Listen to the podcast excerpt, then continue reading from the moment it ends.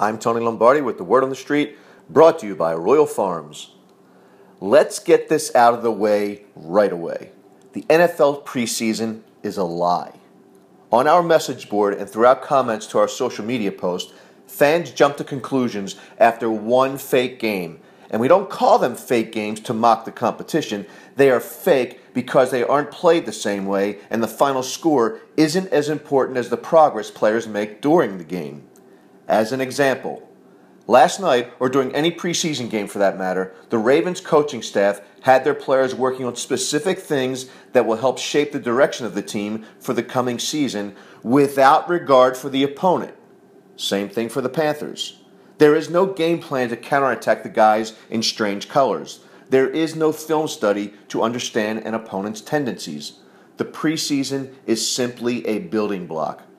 So to draw conclusions such as the Ravens still lack playmakers, or the secondary still sucks, or Dean Pees has to go is far too premature.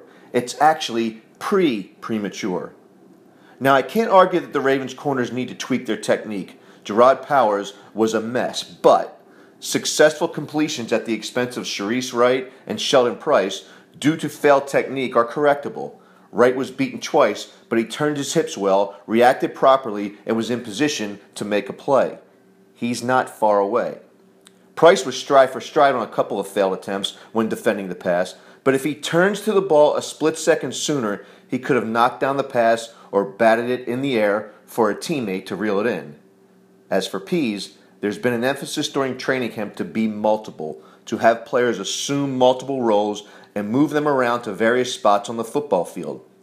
But last night, we did see the same thing as last season. We did not see players moving around all that much, and we certainly didn't see timed blitzes. Instead, the Ravens' pass rushers tipped their hand like a bad pitcher tips his pitches.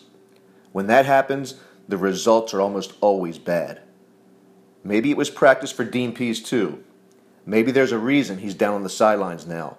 Maybe he doesn't want the new approach to show up on film and give future regular season opponents a cheat sheet.